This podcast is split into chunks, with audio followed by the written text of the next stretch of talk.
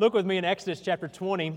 We are uh, thrilled to death to be able to get in the Word of God today. And uh, we have been looking uh, at a series entitled The Foundations of Hope. And we look at the Old Testament, sometimes we think, well, this is irrelevant. The Old Testament doesn't really matter. But I'm grateful for the Old Testament. I'm grateful for the foundation that God gave us in the Old Testament. And God built upon that when it came to the New Testament. And, you know, there were certain things that Christ's death on the cross removed.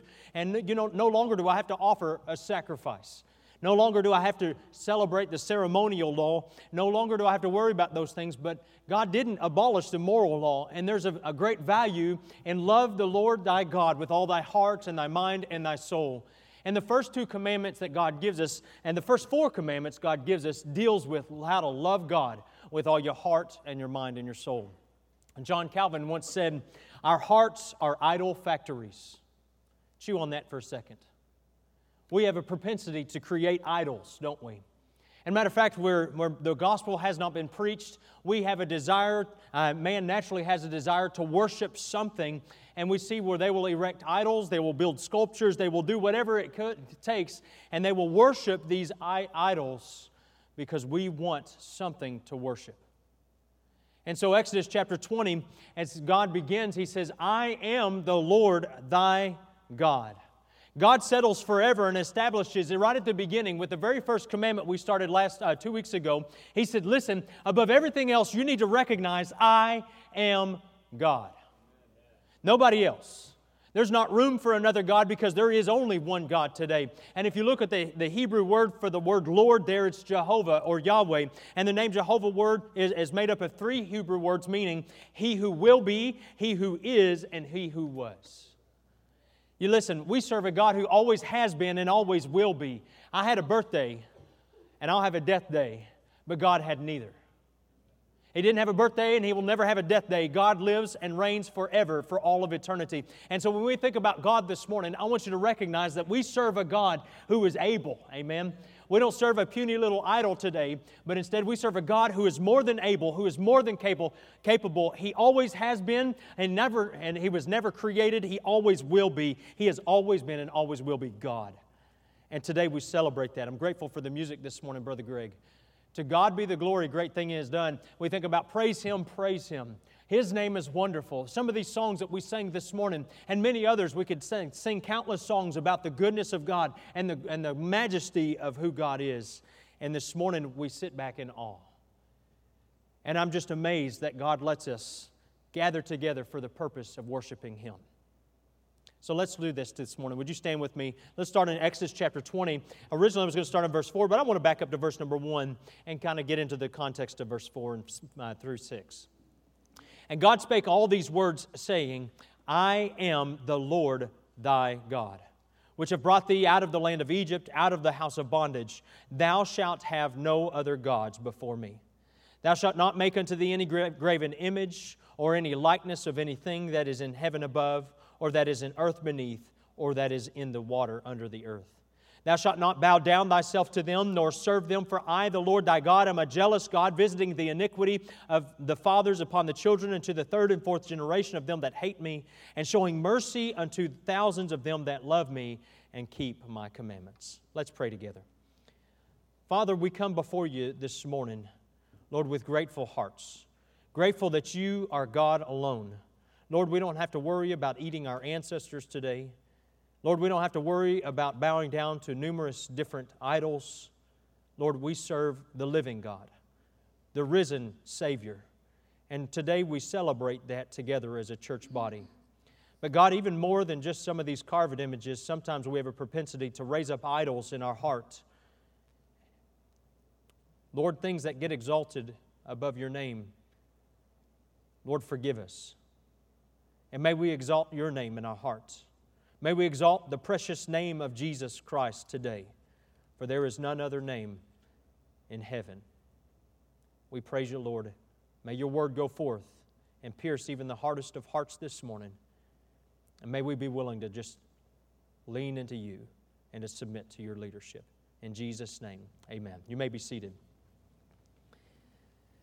As we look at Exodus chapter 20, I just wanted to take a moment and define a few words for us today as we look at this. And he says, And thou shalt not make unto thee any graven image. The word make literally means to do, to make wrought, to deal, uh, or commit, or to offer, to perform, to work, uh, is a, has to do with a, make, a maker, or even maintaining. Really, the, the definition is to do, to fashion, to accomplish, or to make.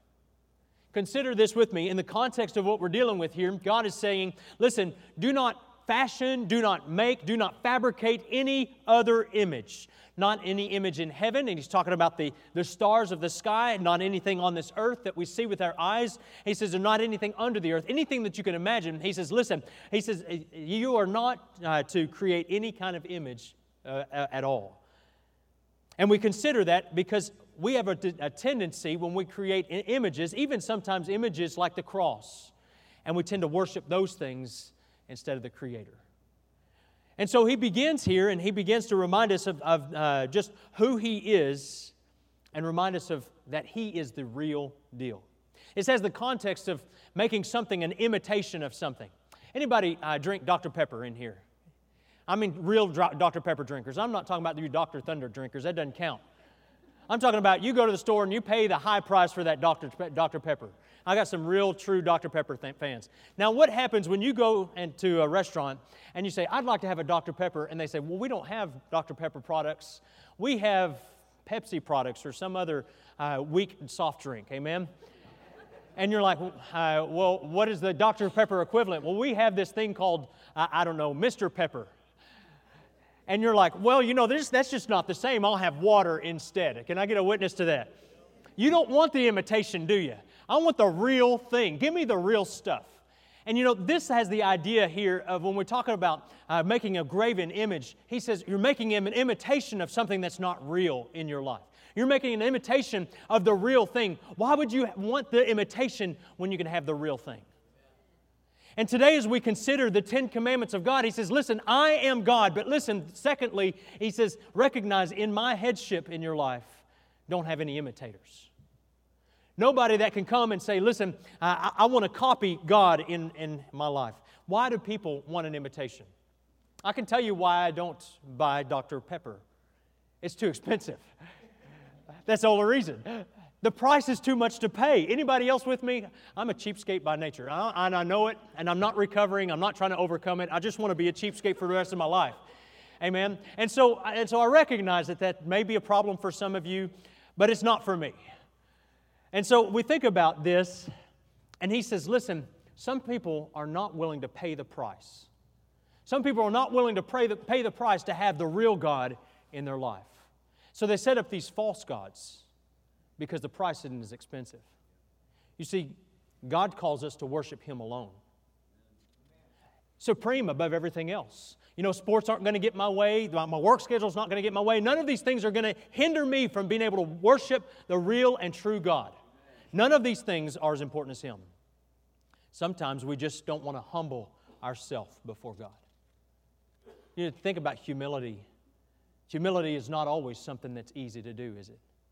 Humility to be able to bow yourself down to something as something as great as God, you would think would come easy and naturally, especially the one who created all things, the, one who sustains all things, the one who provides salvation for us today. You would think that, that we would come easily before the throne of grace, but sometimes we just don't want to. We say, Well, God, I know you've called me to this, but I don't know that you know what you're thinking. Even Moses had that problem, didn't he? Moses, as he stood before the burning bush, he said, Well, God, I got to stutter. And God says, Don't worry, I've got this. Sometimes we think, well, the price to walk with God is too high to pay. Consider with me for a moment what does it take to walk in the Spirit and not fulfill the lusts of the flesh? That can be difficult at times, can't it? That can require us to be willing to say no to that desire, that youthful flesh, that youthful desire, and just be willing to say yes to God. To establish discipline, to be willing to establish some guards and some, some safeties in our life.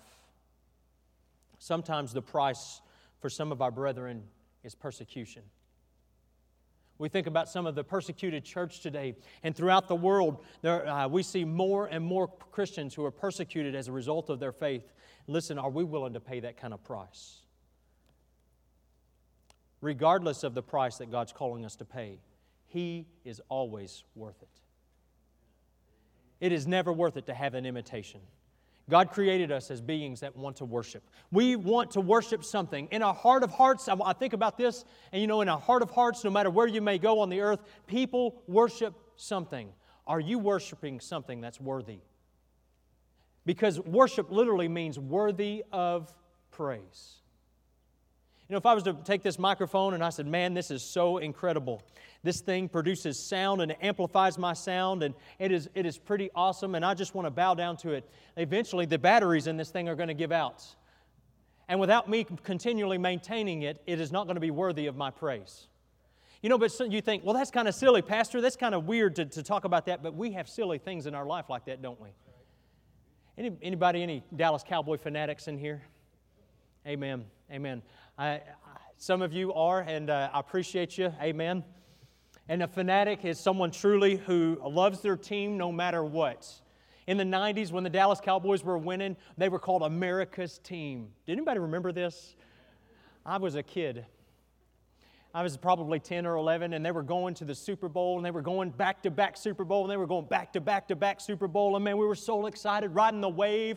And man, it was exciting. Everybody talked about the Dallas Cowboys, but I'll tell you what, when, when that wave stopped, when they lost their coach, and Aikman uh, went away, and Emmitt Smith went away, and all these great players, they disappeared off the scene, and drug problems became a continu- continual issue in the Cowboys. Guess what? So did the fans also left the scene. How many of you hate the Dallas Cowboys today? Amen. There's more of those in here. You know, we think about that and we think about really devotion to something is really what, we, what we're talking about here today. We're talking about worship. We're talking about this idea of complete and total devotion, giving devotion to God above everything else in our life. Listen, God, you're more important than a football game. You're more important than money. You're more important even than my own family. God, you are priority in my life above everything else. Worship is not merely an aspect of our being, but the essence of our being as God's image bearers. As a result, all of life is ceaseless worship. Practically, this means that while worship does include cor- corporate worship meetings like we're doing together, singing songs, even preaching, it is not limited by these things, defined solely as these things, or expressed only in these things, because worship never stops.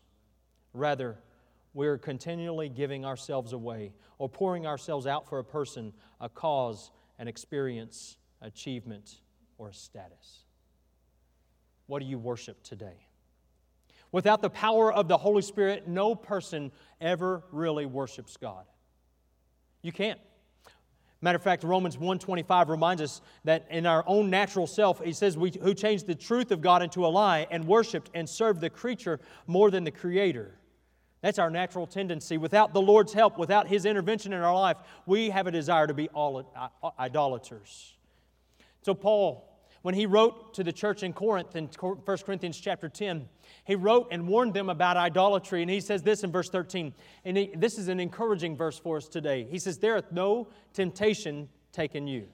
Consider the, the city of Corinth with me.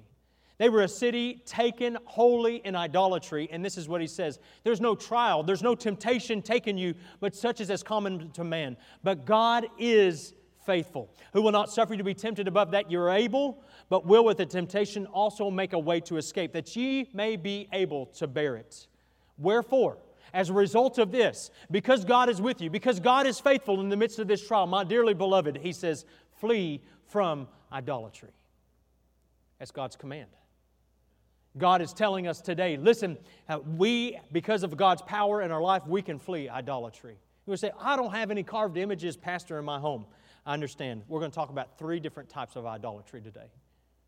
Three different types of idolatry. And the first one would be pretty obvious. You'll be like, oh, yeah, I, I obviously know what he's talking about. And this is pagan idolatry.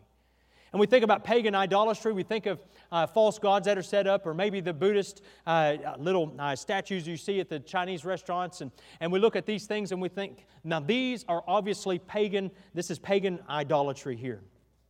We think of maybe an uncivilized tribe who is bowing down to some carved image out of stone or wood, but, but we, don't, we don't necessarily uh, identify it always as, as what it really is. Pagan idolatry is characterized by practices that are uh, explicitly spiritual in nature but do not involve God the Father, Jesus Christ, or the Holy Spirit. Listen, in the book of Daniel, he was faced with this on a regular basis. We read in the book of Daniel of Shadrach, Meshach, and Abednego, where uh, King Nebuchadnezzar raised up this giant 90 foot tall image. And he commanded everyone to bow down before this great image. And he says, Listen, whoever doesn't bow down will be thrown into a fiery furnace. You know, I, I think that uh, probably some of those people would, be, uh, would have been elbowing Shadrach, Meshach, and Abednego and said, Hey, you don't have to really bow down in your heart, just bow down in person. But Shadrach, Meshach, and Abednego said, Listen, we're not bound to any idol that's man made. We serve one God, and that's, that's it, no others. But then in, in the book of Daniel, we also find where Belshazzar, uh, he, as he came to power, he was a very idolatrous king. And he was a king that desired all kinds of uh, evil, and, and he was a very uh, lustful and uh, king. And he brought all kinds of uh, garbage into, uh, into Babylon. And as we consider his reign, we look at Daniel chapter 5, and we see that in Daniel chapter 5, verses 3 and 4, that he was having a huge celebration and a great party, and he ordered the vessels from the house of God to be brought in so that they could use them in their idolatrous practice. And in Daniel chapter 5 and verse 3, it says, Then they brought the golden vessels that were taken out of the temple of the house of God, which was at Jerusalem, and the king and his princes, his wives, and his concubines drank in them. They drank wine and praised the gods of gold. Notice that's a little g, the gods of gold and of silver, of brass, of iron, of wood, and of stone. They took these holy vessels, these things that God had, that, they had consecrated for the use of worshiping God, and they uh, made them vile and disgusting. They've used them in their idolatrous practices. And boy, we, we look at that and we think, man, that is a terrible thought. You know, we, this is a, we call this our sanctuary. We call this a place where we get to meet with God. Now, listen, God resides in the temple of our hearts. Amen. But if you came in here with a can of spray paint and started to spray paint the walls, you might have about 300 people pulling something on you and wanting to hurt you. We find this place to be a place that's special because we come here to meet with the Lord. I've got a place in my own home like that. I've got a place in my office like that. I've got a place where, where I come and I meet with the Lord. It's a special place. And listen, I don't want you doing anything that you shouldn't in those areas. 1 Corinthians 6, 19 and 20 says, What? Know ye not that your body is a temple of the Holy Ghost, which is in you, which ye have of God, and ye are not your own, for ye are bought with a price. Therefore glorify God in your body and in your spirit, which are God's. So let me ask you this do you choose to use the temple of God in pagan practices? What am I talking about? Well, let me, let's talk about a few, few things on a really on a, a, a just on, down on down to earth level. Did you realize yoga in its truest forms attempts to connect to nature? It bows down to idols. It uses transcendental meditation and other things of pagan idolatry. Listen, this is not something that's just a cute exercise. We have to be, be careful about some of these things that, that, uh, sneaks into Christian lives. Or how about Hinduism or Buddhism and other forms of nat- nature driven spirituality? These things are things that we must watch out for Ouija boards, crystal balls, tarot cards, and reading the stars and other things. Listen, horoscopes, even. All of these things are things that we must say no to as a believer. I'm not going to allow these idols in my home. I'm going to make sure that these things are not a part of my life. I'm going to make sure that my kid doesn't have these apps on their phone. I'm going to make sure that I don't look at those things. I'm going to make sure that my life, there is one God, and He is elevated above everything else. Hideyoshi, a Japanese warlord who ruled over Japan in the late 1500s, he commissioned a colossal statue of Buddha for a shrine to be built in uh, Kyoto. It took 50,000 men five years to build this shrine. But the work had scarcely been finished when the, an earthquake in 1596 brought the entire roof of the shrine crashing down and wrecked the whole statue. In a rage, uh, Hideyoshi shot an arrow at the fallen Colossus, and he said, I put you here at great expense, and you can't even look after your own temple. Listen, that's, the, that's what pagan gods are good for. Nothing. We serve a real God today, don't we? We serve a God who is able. He's not an, a graven image. He's not an idol. He's nothing of that nature. He is the living God. He is the true God. And He is the one that we worship today. Exodus 20 verse 5 says, Thou shalt not bow, down thyself to them, nor serve them, for I, the Lord thy God, am a jealous God. God doesn't want these things in our life. He wants us to be focused securely and supremely upon Him. Listen, pagan idolatry may not be an issue in your life, but there's another one that may be. It may be secular idolatry. Because unlike pagan idolatry, secular idolatry is harder to spot in our lives. It's because it's generally it's free of religious language. It doesn't have a lot of spiritual practices. Even people who don't consider themselves spiritual are involved in secular idolatry. And listen, it's the most common form of idolatry in the modern Western world. What in the world are we talking about? Revelation chapter 3. Would you turn there with me? Revelation chapter 3 and verse number 14. In the book of Revelation, Jesus Christ warns the church of Laodicea because they'd fallen, fallen into this type of idolatry. The Laodiceans were uh, coming to wealth, they were comfortable. No longer did they have to trust God, they just trusted self. In verse 14, it says, And, un- and unto the angel of the church of the Laodiceans write, These things saith the Amen, the faithful and true, uh, and true witness, the beginning of the creation of God. I know thy works, that thou art neither cold nor hot. I worked, thou wert cold or hot. So then, because thou art lukewarm and neither cold nor hot, I will spew thee out of my mouth because thou sayest, I am rich and increased with goods and have need of nothing, and knowest not that thou art wretched and miserable and poor and blind and naked. I counsel thee to buy of me gold tried in the fire, that thou mayest be rich, and white raiment, and that thou mayest be clothed, and that the shame of thy nakedness do not appear, and anoint thine eyes with eye salve, that thou mayest see. This church had fallen into this idea of secular idolatry. They had become so uh, comfortable with their riches, they'd become so comfortable with where they were that they didn't have to worry anymore with, with uh, you know, trusting God. Forget that trusting God stuff, we can do this on our own. You know, there's a great temptation to stop trusting God when things are going along pretty smooth. There's a great temptation to begin to coast. And this is what he's talking about here. He's talking about apathy in our lives. And he says, listen, he says, we've got to guard to make sure that, that we continually stay fervent for the Lord. We continually uh, have a desire and earnest spirits to continually to give our lives to him. And he says, listen, I, gold, I counsel thee buy gold tried in the fire. He's saying, I want you to invest instead of in the earthly goods, but in heavenly goods. 1 Corinthians chapter 3 deals with this, and he talks about the, the need of having gold that's been tried, things that will last for eternity, not things that, uh, that burn up and go away. 1 Timothy chapter 6 and verse 10 says, For the love of money is the root of all evil, which some coveted after, but they erred from the, the faith and pierced themselves through with many sorrows. Listen, the gods of our culture are sex, money, power, physical appearance, family, romance, fame, leisure, celebrity, success, food, comfort, image, and all kinds of other things. And let me tell you that people, even in religious circles, give themselves away to these gods. They let, we let them dominate our lives. But God is saying, Will you come back to me? Will you put me on the throne? Will you renounce these hidden idols? Will you throw these things out? And will you be willing to say, God, I serve you alone? Sometimes teenagers struggle in, in uh, certain areas. And for an example, this is not just a teenager problem, this can be anybody. A girl may think that the worst thing imaginable is not to be the object of some boy's attention and affection.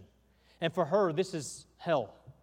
On the flip side, the best thing she can imagine is for a cute boy to be totally enthralled with her. And so this seems like heaven. And therefore, in order for her to get out of her functional hell and into her functional heaven, she needs a God to save her, a boy who likes her. Do you see the problem with this? Do you see the danger of this idol in her life? Though almost no teen girl would say her boyfriend is a God to her, she would often act like it. Her first thought in the morning, her last thought before sleep. He is, the, uh, he is the one who is trusted to take away her loneliness and bring her meaning to her life. It's her source of happiness, her source of, of worth. In other words, she's made her boyfriend her God. James Marshall, he left his family's home in New Jersey as a young man and wanted to migrate west. This was uh, around 1845. He, he, uh, he desired to go west, and he went all the way uh, to uh, from Missouri. Uh, he contracted malaria, and then he went into uh, California and just was seeking just a thrill and adventure. He worked a number of different jobs and really served in the army during the Mexican American War in 1846. And when he got out, a man he had earlier befriended, John Sutter, uh, they began a partnership agreement. And they wanted to build a sawmill. And so they, be, they built a spillway, they built the sawmill, but they discovered their spillway was too small. And so and they, they had to enlarge it. And as they were enlarging it, they found flakes of gold in the water. Now, that's pretty exciting, wouldn't it be?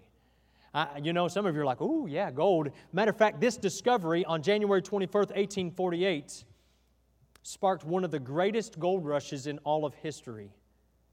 But listen, Marshall didn't benefit from that. Matter of fact, he lost everything. The mill project failed. He didn't find any gold in his, uh, in his uh, mines that he had dug. And a matter of fact, when he died of old age, he was alone in a small shack in poverty. We have a tendency sometimes to trust in riches. And sometimes God lets us accumulate some financial resources. But let me remind you, they must not become an idol. We must continue to allow God to be God alone. There's one last idolatry I want to deal with today, and that's religious idolatry. And probably this is seen and we recognize it. I praise the Lord for my heritage as a Baptist, and I praise the Lord for my heritage uh, that I come from a family who loved the Lord, who loved the Word of God, and taught it to me as a child. But listen, not everyone comes from this kind of, of lineage. Sometimes people, even in our own church, grew up in a, in a, lineage and a heritage where you grew up in a place that was full of, of worship of false uh, gods and even false um, religious artifacts. A matter of fact, many people uh, worship today even sacred relics. Judges chapter 8 and verse 27, we see where Gideon, as God led him and God led uh, to victory over the Midianites, that he made a golden ephod. And this golden ephod became an idol of worship. And this is what the Bible says in uh, Judges chapter 8 and verse 27. And Gideon made an ephod thereof and put it in a city, even in Ophrah. And all Israel went thither a whoring after it which thing became a snare unto Gideon and to his house. This thing, I'm sure Gideon in his mind thought this is going to be something to help us remember God's victory over the Midianites. We can continue to follow God. But what it became was an object, uh, it became an idol. There's other things even today. Have you ever heard of the true cross? Anybody ever heard of the true cross? Probably Brother Weigel has, maybe someone else. There, there are some that believe that there are about nine different pieces of the original cross of Christ that still exist today.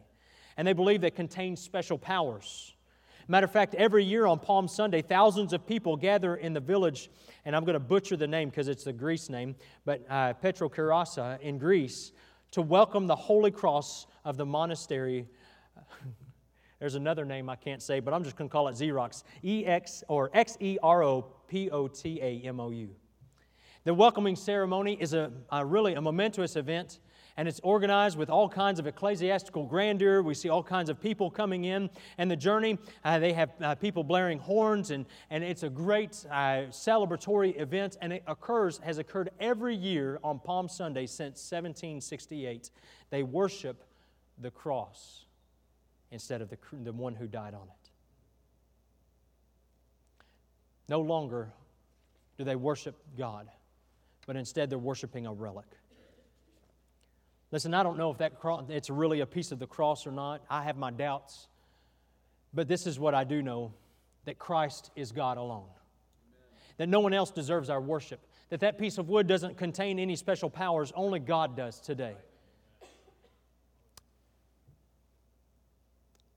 Imagine a person who comes to church faithfully every week. They sing songs, they listen politely, they, they, uh, they put money in the offering, they perform rituals that are expected of them. Maybe they, uh, they take the Lord's Supper, maybe they've been baptized, and they do all of this because it's the thing that is expected out of religious people. And they are assumed that they're in God's good graces. But here's the true, uh, true fact they were, they're not really trusting in God.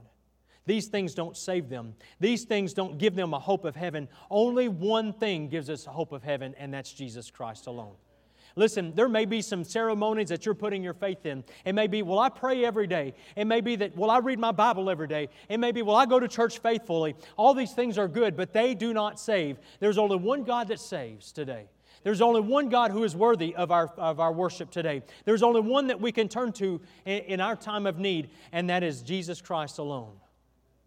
Listen, they're per- trusting in their performance, they're not trusting in God to save them. Matthew chapter 23 and verse 27, this is what Jesus said Woe to you, Pharisees, or scribes and Pharisees, hypocrites!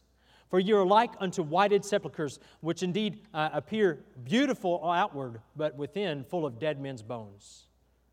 Listen, he says, just like a, a, sepulchre that looks beautiful on the outside and they've been whitewashed and they've been cleaned and that, that rock sparkles, he says, but inside is a dirty, filthy place. The same thing is what happens when we worship God falsely. There's one more thing I wanted to share with you. And this is the, go ahead, Brian. I think it's the next one. These are the doors uh, that are called the Holy Doors of Mercy in St. Peter's Basilica, Rome. In 2016, the Roman Catholic Church declared uh, 2016 a year of mercy and said that the holy doors of Rome would be opened for a limited time. And listen, anyone who passed through the doors would have their sins absolved. Those doors were made by man. Those doors don't save. Those doors can't remove sin. Even the man who's pictured right there, he cannot remove your sin. Only one can today. His name is Jesus Christ. He said, I am the way, the truth, and the life, and no man comes to the Father but by me. And the Bible says in Revelation, He says, Behold, I stand at the door of your heart and I knock. And He says, Will you let me in? And so today, let me ask you, what are you worshiping? What are we choosing to worship today? What are we choosing to say? Listen, I want to lift up high above everything else because this is what I know. False idols will demand your attention. False idols will d- diminish your affection. False idols will destroy the work of atonement in your life. And so, what are you worshiping? What are we choosing to worship? I choose personally to love the Lord thy God. I'm going to love the Lord my God with all my heart, all my soul, and all my mind. And there's going to be days where I fail, but I'm going to come back to Him and say, Lord, forgive me, because 1 John 1 9 reminds us if we confess our sins, He is faithful and just to forgive us our sins and cleanse us from all unrighteousness. And so, as we, as, as we think about this today, let me just finish with one final illustration. Imagine for the first time you come into the United States of America and you've never been here before and you come and you want to experience, you want to experience what the culture is like, you want to know what people worship, you want to know what they really celebrate. And so you come into the United States of America and it's that you come in on a Saturday night and you think, well, Sunday, I always hear about Sunday, and people go to these places to worship on Sunday. And so you think, I'm going to go. I'm to find out what they worship. And you, and you go to this, this place and you walk in and, and, and you're a little early, but you notice that, that, that uh, the parking lot's a little empty and you walk in and, and you sit down, and, and, and, and as you sit there, you notice, man, there's not very many people here yet. The things get started, and you get to thinking, well, I guess nobody really cares about the preliminaries. I guess it's not that important. And, and so you're sitting back and you're just you're observing people, and some music starts, and you see people half-hearted singing, maybe not singing at all, and people start trickling in late. And you see this going on in, in, in, in this, this environment, and then someone gets up to speak, and as they, they begin speaking toward the end, you notice people are looking at their watches and they're saying, What time is it? I was teasing someone before church, and I said, I forgot my watch today, so that's probably a bad sign. And they reminded me that it's on the wall. And I said, and, and as you watch, you're, you're looking at people, they seem antsy, and as soon as the final amen is said, they're out the door lickety split, or, or they stand in the hallway and they talk about another ceremony. You hear about this other religious exercise that had happened the day before. And they're, when they're talking about it, they're animated, they're excited about it, and you're thinking, well, what in the world are they talking about? And so uh, you, you hear them talking about the crowds, and you hear them talking about the roar, and you hear them talking about the, the different things that happen, and you think, well, well, I've got to figure out what this is. This maybe that's really what they worship.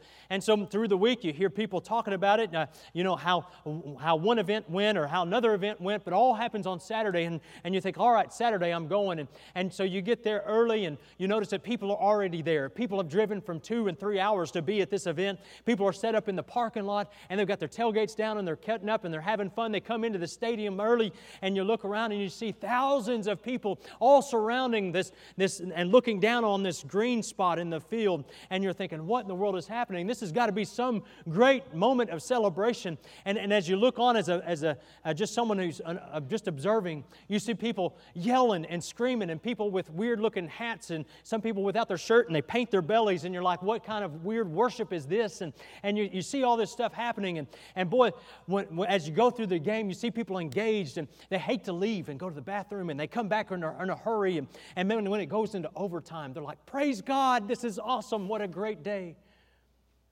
And you think, and, and you're watching all of this happen, and people are slapping each other in the back, and they're having a great time. And as you're observing the two ceremonies and the two places of worship, which one do you think is more important? Which one is the most important from your, uh, your eyes? Listen, in our society, we've elevated sports to the point where it wars for our attention. Sports war for our affection, they war for our time and our money. Sports can dominate our lives in so many ways. Listen, idolatry is not just about people with carved images, it can be something even about sports.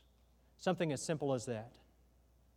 Jesus said this in Matthew 22 37 Thou shalt love the Lord thy God with all thy heart and all thy soul and all thy mind the first commandment, the greatest commandment, is to love God. How do we do that?